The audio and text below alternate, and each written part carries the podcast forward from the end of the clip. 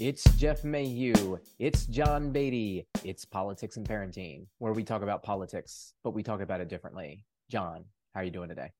I'm doing well, Jeff. And uh, you know, I've been thinking about our past couple episodes. It's been very politics heavy, and um, just want to share a little parenting thing that I did this weekend. So I was working on changing the oil for our minivan, and our oldest son had been sort of he got in trouble for something else, so he couldn't go to grandma's house. So he was sort of hanging out. But I I took that as an opportunity to just sort of like show him how to change oil, and not that I would expect him to go out there and and uh, unplug the drain pan and drain it and everything. But you know, I explained like, oh, you got to run the car a little bit to warm the oil up. You got to um, he was interested in the, where the where the filter came out. He was uh, intrigued by putting the oil back in the car and sort of how that all worked. He's like, "Can you do you clean out the, the tubes inside the engine?" And I said, "No, it's kind of that's just the system. The oil kind of does it on its the oil going through cleans it out and on. So it was a nice father son car uh, maintenance bonding activity uh, that uh, I think hopefully he got a little bit out of, you know, because he's trying to figure out life right now as a young eight year old and, um, you know, no better place than learning how to change the oil in your car to learn about the real world, as they say. I mean, that's like, that's parenting 101, right? Take a negative and turn it into a positive, mm-hmm. right? So your kid has done something wrong and he got punished. He wasn't able to go to grandma's house, but he turned it into quality time with dad. There's a lesson to be learned there. And if you got an eight year old that is misbehaving in any form or fashion, chances are giving them a task to do is helpful. Keeping them yes. busy so they stay out of trouble. And, you know, they got to learn things in order to be able to accomplish tasks. And, you know, right around that time, eight, you're kind of you're just kind of getting to that like really awkward independent stage where you're like in between what you can do. You've now mastered all the tasks that you had coming out of like your toddler stage, but you're still kind of like on the bottom end of your like teenage stage. So like it's just a tough spot to be in at eight years old. No wonder the kid's getting in trouble. It's hard to be eight, man. Hard to be eight. Actually, his favorite thing was the hydraulic lifts because he was kind of like, this is really cool that I can lift a car by just like pushing a lever a couple times. So I think you know that was an interesting he, uh, he, physics lesson. He had a natural tendency towards power. I see. Mm-hmm. Yeah. so John, you know, the last few weeks we've played, uh, you know, like talking about like what would you do as a candidate? You know, if you were running for office, because it's it's election time, because it's Virginia and it's always election time. Um, but I was thinking, you know what really what people really want to know? Really, they really don't care what you're going to do when you get to Congress, John. What they really want to know is wh- who is the candidate? Right. So like I figured like let's just ask some like candidate questions. Like uh let's move our first one. Uh John, as a candidate or as a person, I guess, what is your best quality? Uh I think so one of the things my wife and I like to do, not to flip everything, deflect, but we like to think about temperaments and things and um understanding where who who your temp what your temperament is kind of helps you figure out who you are and your strengths and weaknesses. And so i'm a phlegmatic uh, melancholic so i think a little too much sometimes. But but being a phlegmatic you're you're you're trying to please people. And uh, i think one of my strengths is is trying to listen to people understand their problems and successes and then try to like help them uh, overcome those problems. And so like my day-to-day job uh, working in the it department of a school is it's honestly like fixing lots of little problems for people um, and then trying to figure out what's the big issue behind something that can actually make a lot of people's lives easier and you know my life easier by by fixing that problem for them. So it's it's being able to listen and to learn what what's ailing someone and then to actually you know do what i can to solve those problems if it's possible. Uh, i know sometimes it's not and then you just kind of you're you're part therapist for that you know helping someone go through it but um, it is really trying to serve people in that respect. So I don't know. What, what would you say your strength is? Um, you care too much, right? yeah, that's the classic. I just care too much. Um, I mean, persuasion. I'm I'm pretty good at persuading people. I mean, persuasion is a difficult thing to navigate as a person because you never really like want to make somebody do something, but at the same time, like you think it's better and you think that other person is missing a piece of information like that's kind of what i see inf- uh, persuasion as is just like fulfilling all of the the information dots um, for the other person so they kind of see see it the same way that I see it. We kind of come to the same come to an agreement. Um, I feel like I'm pretty good at that. I'm pretty relentless. Um, you know, I, I get a, an idea stuck in my head, like uncap the house, and you know, I will, I'll sit and I'll talk to anybody that wants to talk about it to persuade them to my side, and uh, you know, I'd say pretty good at it. I mean, I don't know. What do you, what do you think? Like, so I'll say your best quality, and because we've known each other for about a year, I think that you kind of hit yours about a year. It's been a, it's about a year and a half. Is it been a year? Is it been that long already? Time flies when you're having fun, John. Um, so I would say like your patience and understanding. Like you said, like you are a very good listener. And then and I can tell that because of the questions you ask me back when we talk. Right. And that makes me feel good because I like to be heard when I'm speaking. You know, like I will I say a lot of stuff, but I want people to like ask me questions back and like understand what I'm saying. And you're not uh, speaking for your own health, is what you're saying. Is I, no, I'm not. I mean, maybe sometimes I am. My kids would say, or my wife might say that I am, but uh, but that I think I think you're right. Uh, patience, understanding, listening. Uh, you hit it on the nail, uh, the nail on the head there. Well, I will say you did persuade me about uh, uncapping the house, so I, it's there. And then we were at the Great Maine uh, this past weekend, and uh, we are talking to one of the the barkeeps, and um, he was like, "Yeah, yeah, Jeff, Jeff got me to understand uncapping the house, um, and then I'm all about it now." So it's, uh, you know, I would agree that that's a strength of yours uh, that's very valuable in the political sphere. Yeah, that's, I mean, that's a good one to have if you're a candidate. I think both of them are because, like we said, like what is and this kind of falls into this uh um, you know my philosophy on communication and like people active and passive what did we say when we were teaching our classes for representation? What did we say the two main things a representative's responsibilities are? Communicating and listening, or so, listening and communicating. I think is in, how we were informing and listening. Yeah. Listen to the citizens and inform the citizens. You're a great, a great listener. I'm a great persuader. We're on the we're on the way to like we're a good team. um, but we're not perfect, are we, John? Wow. Some so, days what is what is your worst quality? You might have to consult with your wife to figure this one out.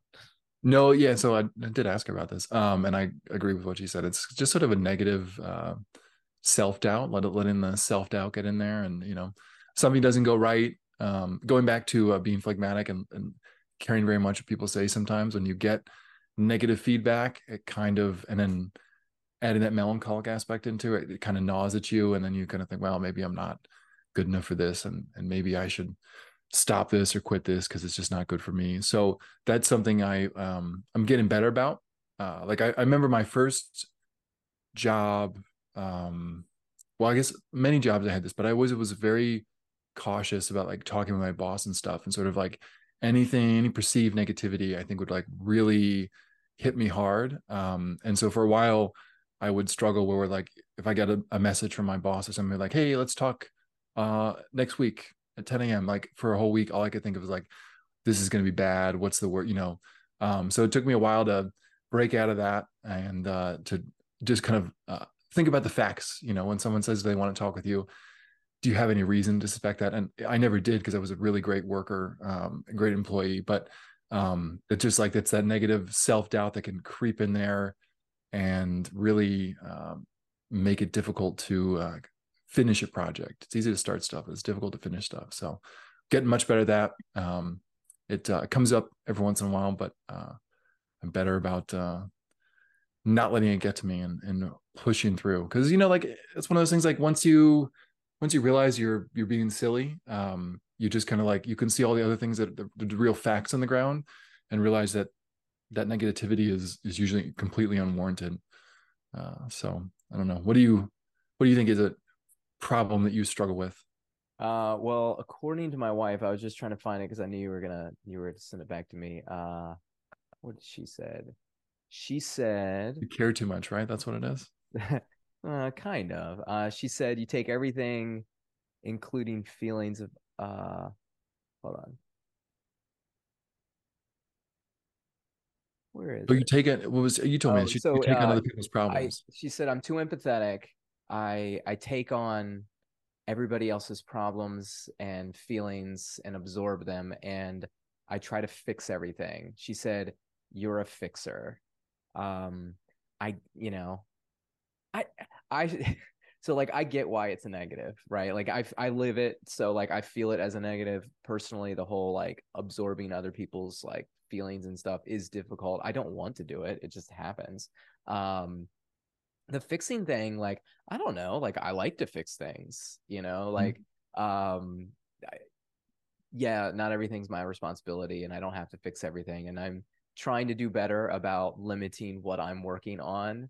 Um, you know, but overall i see that as a positive but i get where i get where my wife's coming from with the negative thing so you know it is what it is. It is what it is yeah. No i mean yeah no it can be tough if you take on too many things and then you're not able to give everything it's appropriate to but um you know like all flaws there's there can be some positive in there that is just you're taking it too far.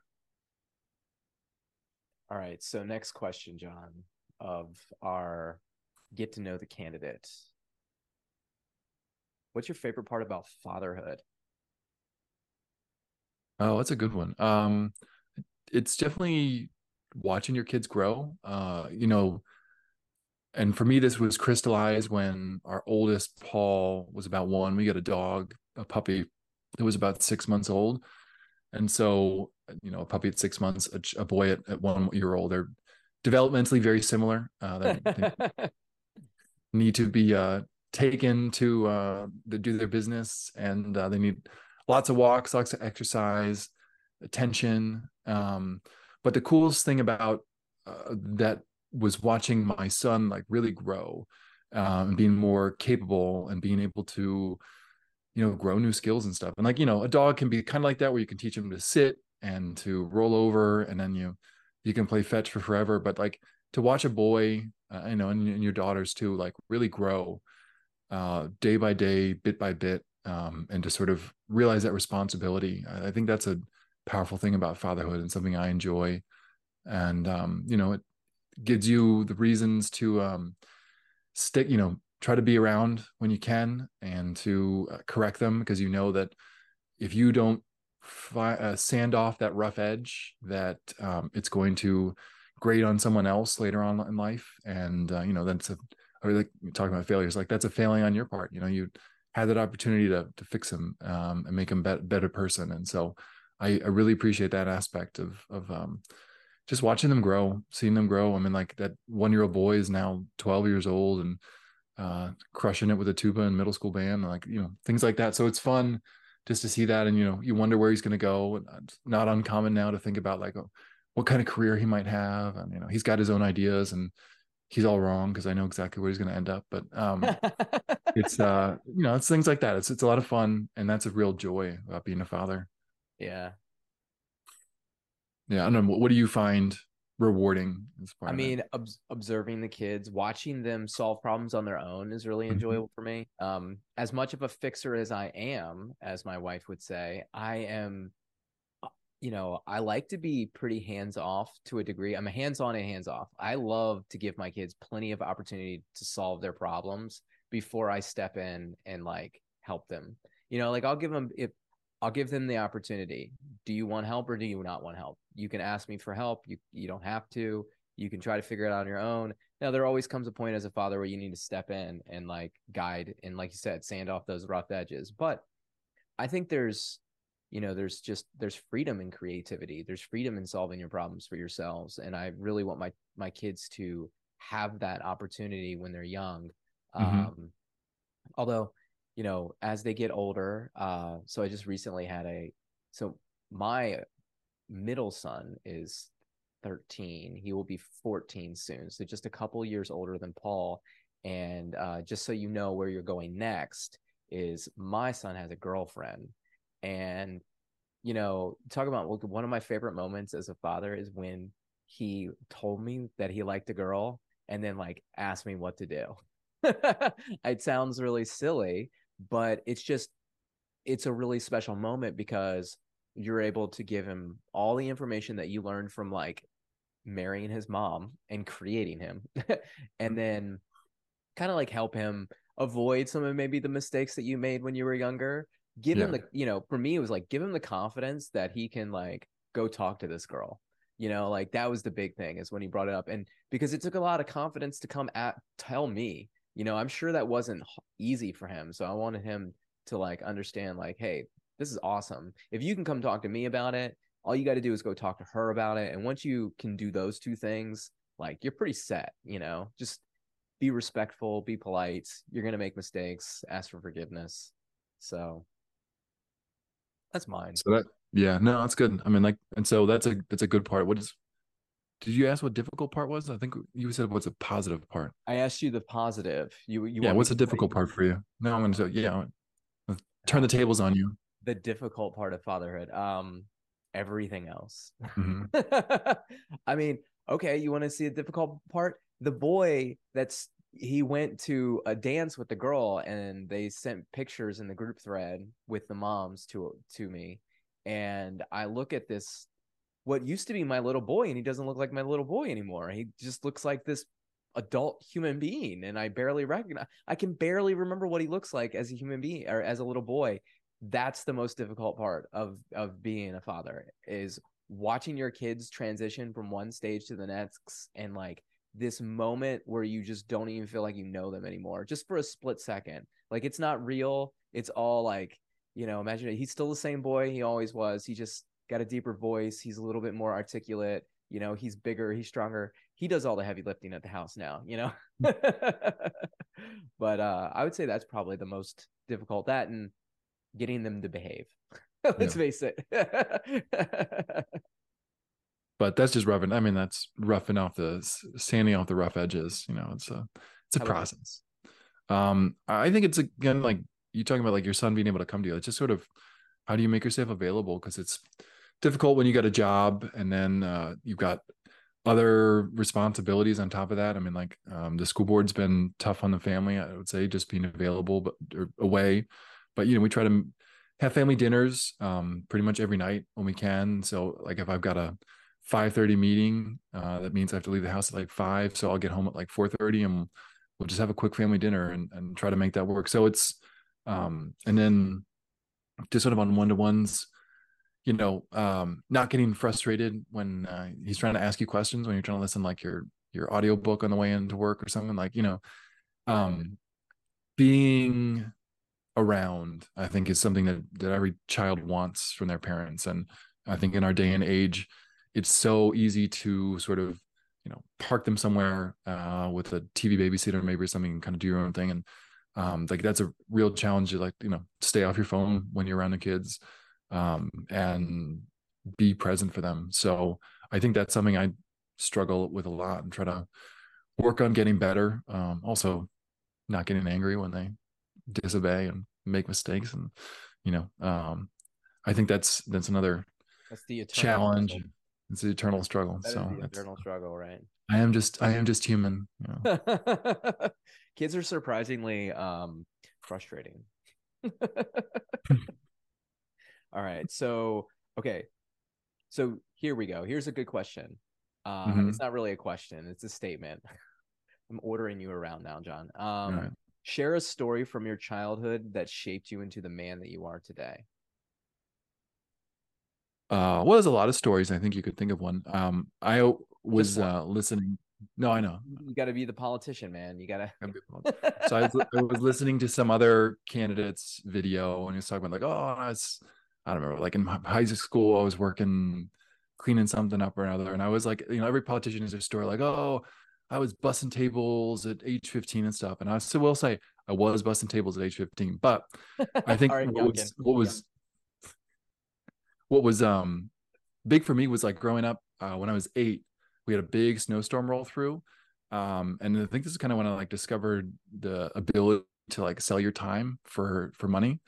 Um, mm-hmm. so I like just went up and down the drive, the the road, offered to shovel people's driveways, uh, and made like a hundred bucks that day. And that was probably the most money I'd ever had in my life. Um, and then I went to go like uh, that night we went to I think the roads had cleared up, and so we went to Toys R Us, and I needed a bike, so we got a cool bike. And I remember like our friend who was with us was like, "Oh, you got get the Shimano brakes. Like the Shimano brakes are the, the best."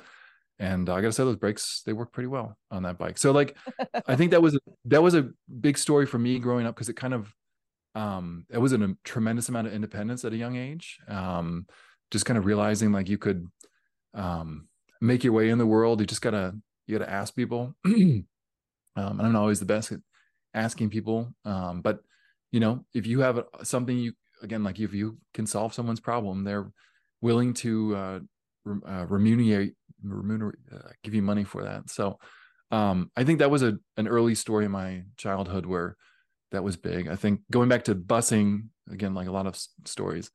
Um, I got fired from Outback Steakhouse when I was in high school because I I like was just overcommitted. Like I had like a some kind of acapella concert in high school, and then there was like a lacrosse game, like way too many things going on, and I couldn't get someone off. So I just like, ah, whatever. I just won't show up. They won't care. And like the next week, I went in, kind of slunk in the back, and uh, the the manager was like, "What are you doing here? Like you don't have a job here anymore." um, and so that was the first time I ever got fired, and it was just like it was a shock for me. So that was that was good to kind of learn like you got to be responsible.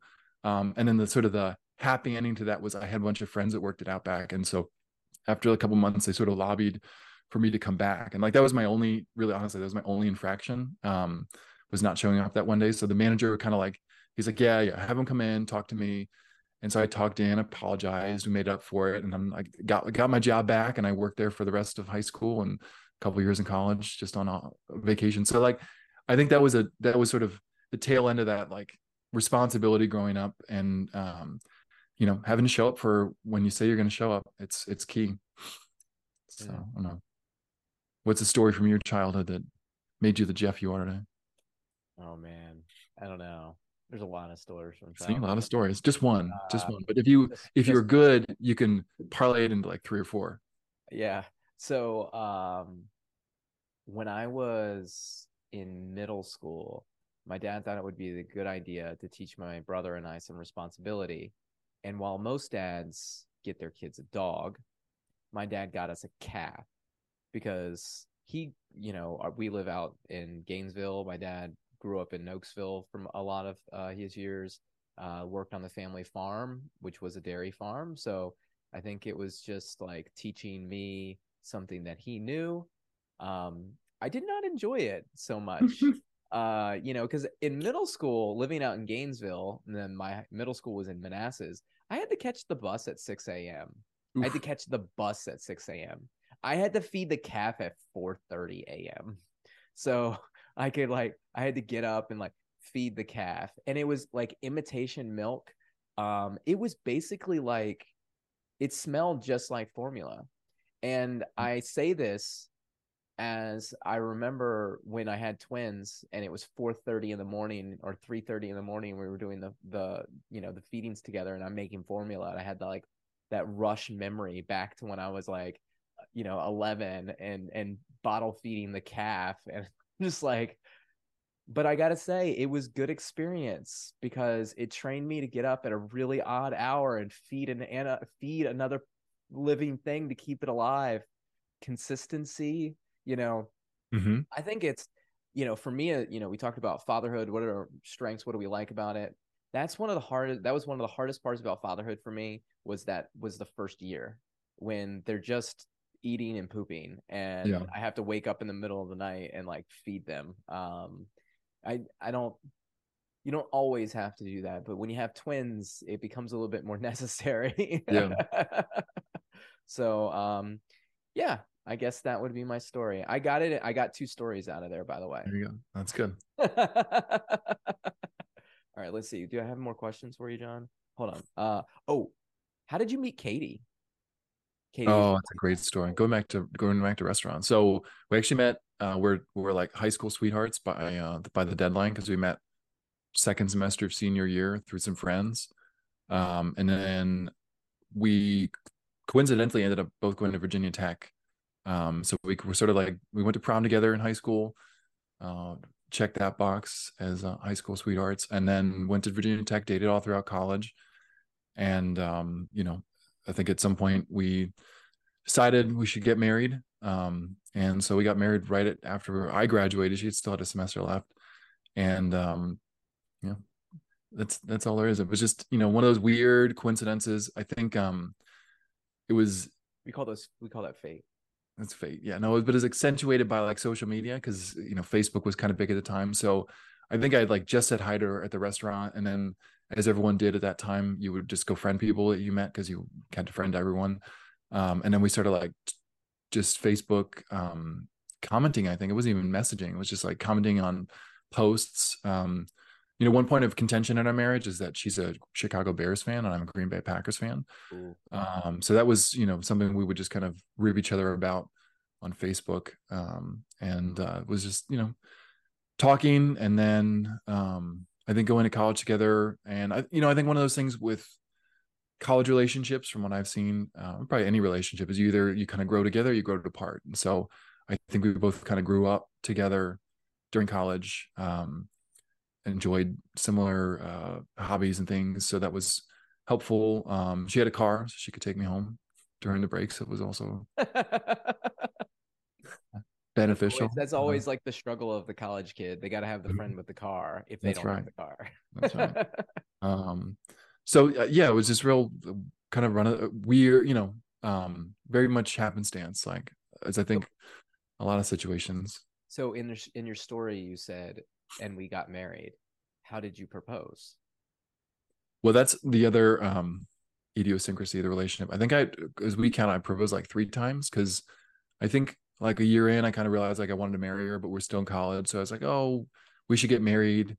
Um, as we were like walking home one night. Um, so that was the first time. And then um, I think a year before I graduated, like December before I graduated, we were with, at her parents' house, and her mom's like, "Why don't you two get married already?" And so um, that kind of got us thinking about it. So like, and then I asked her father for permission. Um, told my parents this is what we're gonna do, um, with the intent to like get married after a, a year. And so that summer, I, uh, you know, basically asked if I, we could get married, and she said yes, but I didn't have a ring. Um, and then so that was the beginning of summer, and I was working an internship and so by the end of the summer, I had saved up enough for a ring. So the third time I proposed, like she was at my my house in front of my parents with an actual ring. Uh, again, she said yes. So I was very very certain by that time. Um, so it was a it was a process, as as many things are. Oh, that's good. Well, at least you finally got her that ring. Mm-hmm. That's all that matters. That's and she consistently said yes. That's also yes. very good. Also very. Good. I mean, yeah it would have been pretty bad if by the time you got the ring, she was like, "Nah, I'm out of here." that would have been very, very detrimental. That would have been that's like trauma right there. Mm-hmm. um, how did you meet Vanessa? Uh, so we met like we met online. Is mm. our is you know so we both had kids when we met. I was my second marriage, um, her her next relationship, and um, we met online. We had our first date at Coastal Flats, and uh, in Tyson's, in uh, Fairfax. Okay. Yeah. The cool. yeah. So uh, we hit it off. We had a good night. Uh, I remember, and she remembers. I texted her at the end of the night, like when I got home, and I, or I called her and I left her a voicemail. She didn't answer, and I guess like just the way that I spoke on the voicemail, she was just like, "This is really weird," and like not not like weird like like that weird but just like super professional you know? Like like it was a like it was a work call. She's like why did you talk why did you leave your voicemail like that? And i'm just like i don't know. I don't know what to say. You're a girl. This is hard but uh you know we ended up going on a few more dates and then um the rest is history the rest is history how'd you propose um so i took the kids. So Gabriel was eight at the time. Julia and Oliver were two. And I planned a photography session at the battlefield in Manassas. And um, we got photos done. And halfway through the photo session, I got the ring and I got Julia out to carry the ring over to her and propose. So we got some really oh nice gosh, pictures. Awesome.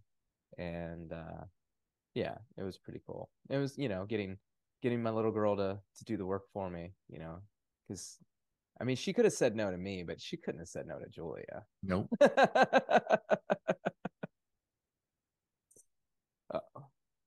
no, not at all. So, what? Right, um, we got to get some more like standard questions in here. What do the people want to know about candidates? Um, what Ivy League? What Ivy League did you go to, Jeff? Uh, I did not go to I did not go to school. Uh, so I barely graduated high school. I did not attend any type of college. Uh, I tell people that I basically didn't read until my 30s, which it's like I don't know. It's true and it's not true. It's not like I couldn't read, but I had I had barely I had like maybe three or four books I had managed to get through in my entire life. I had a lot of books that I'd started, you know, maybe got 20 pages in or halfway in or a few chapters here and there and just never finished. Um, but my mid 30s I started reading pretty heavily and uh, you know, got down to or I was reading like I don't know, about a thousand pages a week at one point. Um, and I guess that's my education. So mm-hmm.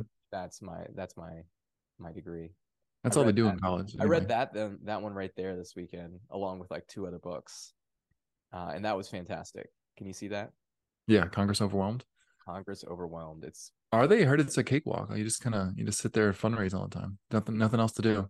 It you know it turns out there's not enough people working in Congress. That mm. whole hmm. book that book talks about it. that we need to expand the capacity.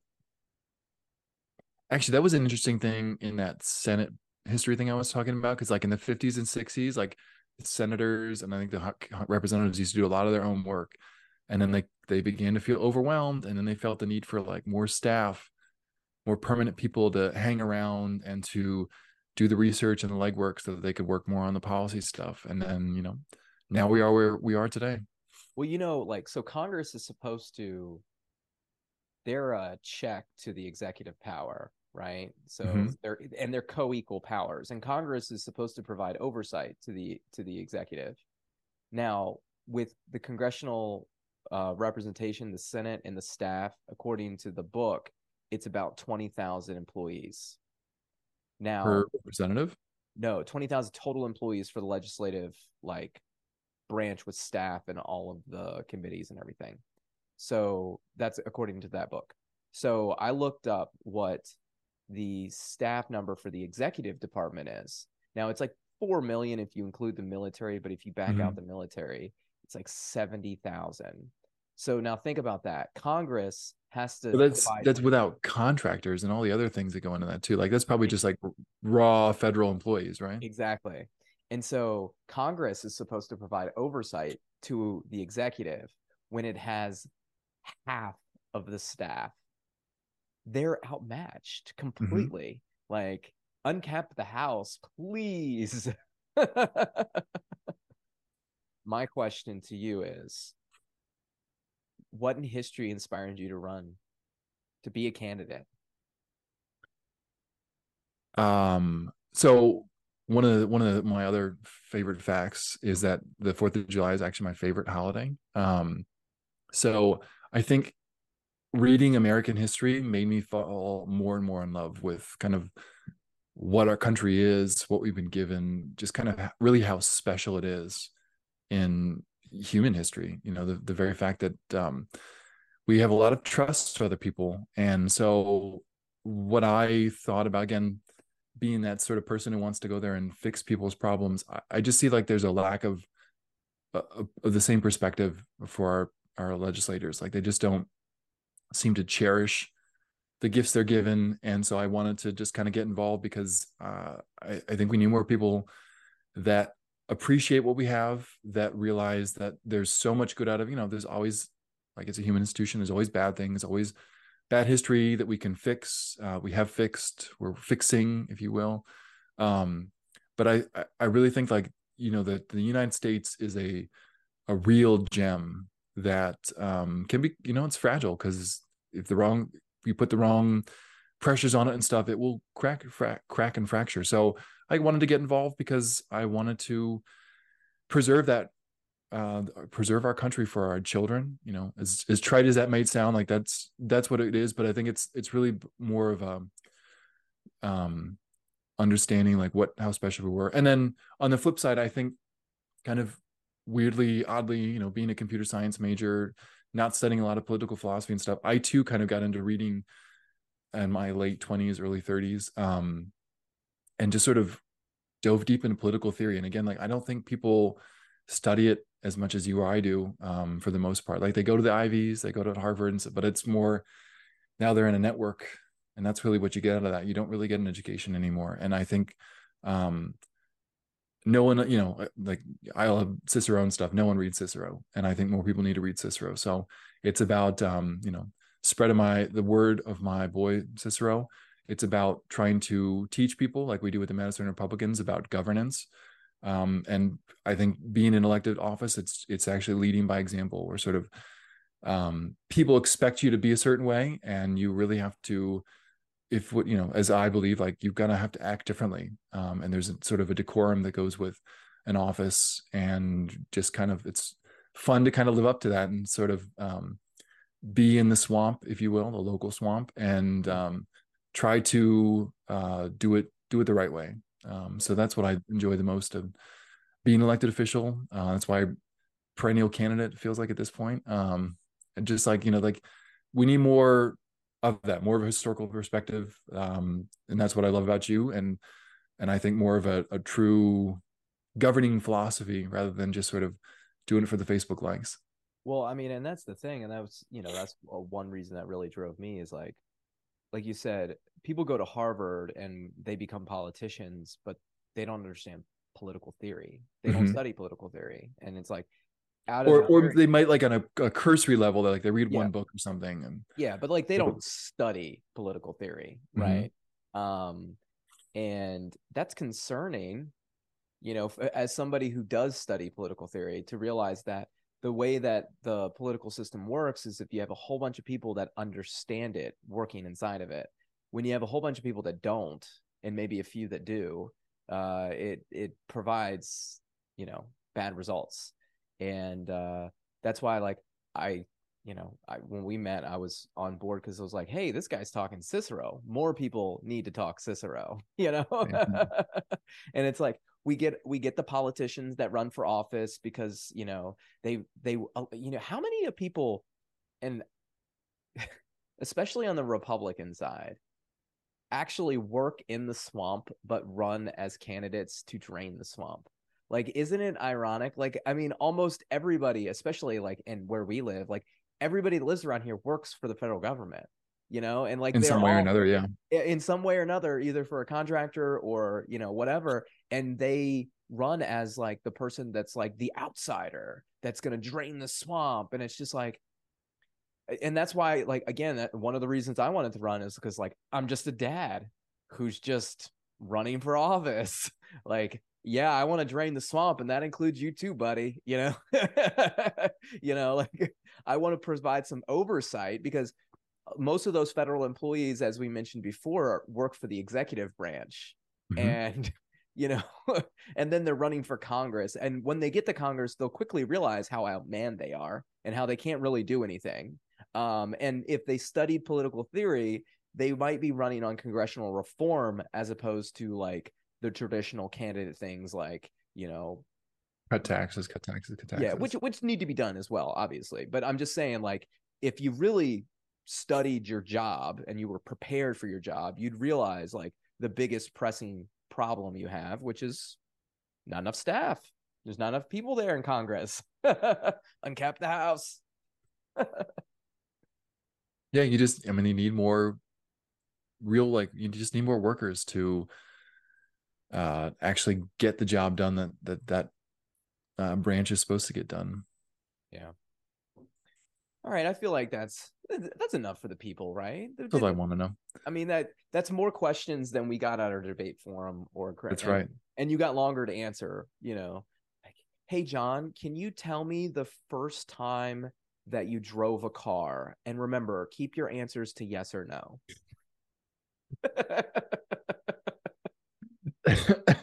and then after that, yes or no, uh, you know, some kind of like subjective question like, did you crash? You know. Hey, uh, hey John, can you um can you explain the feeling the first time that uh you got a bad grade on school? And can you please remember to keep your questions to yes or no? and what was the teacher's name too? uh, everyone, can everyone just raise their hand if it was Mr. Smith or Mrs. Smith? Uh, the teacher's name was Miss McGarvey. Uh, I'm sorry, sir. I asked you to keep your answer to yes or no. This is a lightning round because we someone someone blew through their 30 seconds multiple times and um in the lightning round question can you explain your foreign policy with both china and russia you have 25 seconds go what it's uh, like people. That's what it's like. that is that's what it's like running for office. All right. Well this is a good episode. Very little politics. I hope uh, people like the the change of pace on that. A little bit of parenting a little bit of getting to know the candidates. Um maybe we're candidates maybe we're not. I don't know john. What are we gonna do? No one's filed yet with so many kids. Um all right. Well, anything going on? We gotta. Uh, you want to leave the people with before we get out of here, John? I think you know, find a book that interests you that maybe someone recommended, and just start with that. That's a good place to go. And if if I may be so bold as to recommend a book, I mean, there's a lot of them. Um, you could do On Duties by Cicero. If you like American history, you could start with What Hath God Wrought. That's a real, real good book into sort of a um, calamitous time in our history, but it you know it mirrors a lot of what we're going through right now. So it's a good one it's the antebellum American period. Uh, you know, I love the antebellum period. That's one of my favorite mm-hmm. times. There's a mm-hmm. couple good ones right there. There's Calhoun. Uh, that's a great biography. Um, I read a couple good ones. Um, what was the one I read this weekend? Hold on, I gotta find this real quick because it's worth sharing. So I think if there's if there's a dearth in our American history that I need to get over, it's the progressive era and sort of the spoil system. I mean, I've read a little bit of it, but not as much as I think I'd like to. Yeah, there's a lot to go there. So I read uh this weekend Can Science Explain Everything by John C. Lennox. It's fascinating. I highly recommend it. Really easy read. It's like it's like 120 pages, so you could read it in a couple hours. Um and then and, and I, what's, what is the answer? Yes or no? Can science explain everything? What do you lightning think? round? What do you think? No. um and so and then I also read uh I read a a book on cryptocurrency and Bitcoin that was really good. Um, obviously, I read, I haven't finished it, but I, I got through a good chunk of Congress Overwhelmed as well. Um, all fantastics. Although I, this is more for the, like the nerd, um, or like the the guy that studies Congress. I don't, don't go pick that one up if you're not reading that type of stuff regularly because that'll be a little bit more difficult. But if you are reading that stuff regularly, pick it up. um, and then what do we um didn't you just read Filthy Rich Politicians? Oh, I did. Loved it. Yeah. It's um I don't know. I mean um I found myself going through it. It was a little depressing in some aspects, and then I felt it was a little too like uh tabloidish, like, oh, look at this person, look at this person. But I I think at the end it gets wrapped up together really neatly, and I think there's some good suggestions in the back for how you can solve a lot of the problems. But you know, it, it, it is one of those challenges where um it's a lot of time and effort to run for office to be in office and it um, you know, having deep pockets can help a lot and i think that's where we are in a situation where the rich people do tend to run for office uh, and that's why yeah. we need more average joes doing that well and dads. What, what they say in the book you need to at least $300000 you need to if you're a mm-hmm. candidate for office you need to raise, raise at least $300000 in your first quarter from your personal network mm-hmm. before anyone else will even talk to you. Yep. And that, ladies and gentlemen, is a wealth barrier. And that is one of the main reasons I ran for office to let everybody know about it. Because you, as a citizen, have the right to run for office. And you shouldn't have to raise $300,000 $300, from your personal network before the people that control the, the, uh, the offices with their fundraising dollars will let you in the room. Yeah, totally agree. All right. Well, that was great episode, John. Thanks for sharing the books. Hopefully, um, go out pick them up. Um, you can uh, find us on Spotify and Apple. If you can, please leave a review. It helps you know get the word out with us. Hit the little star. You get like a little five star review. Maybe leave a comment. That's always good. Uh, try to keep it polite and PG and positive. That's always nice. Um, and until next time, peace and love.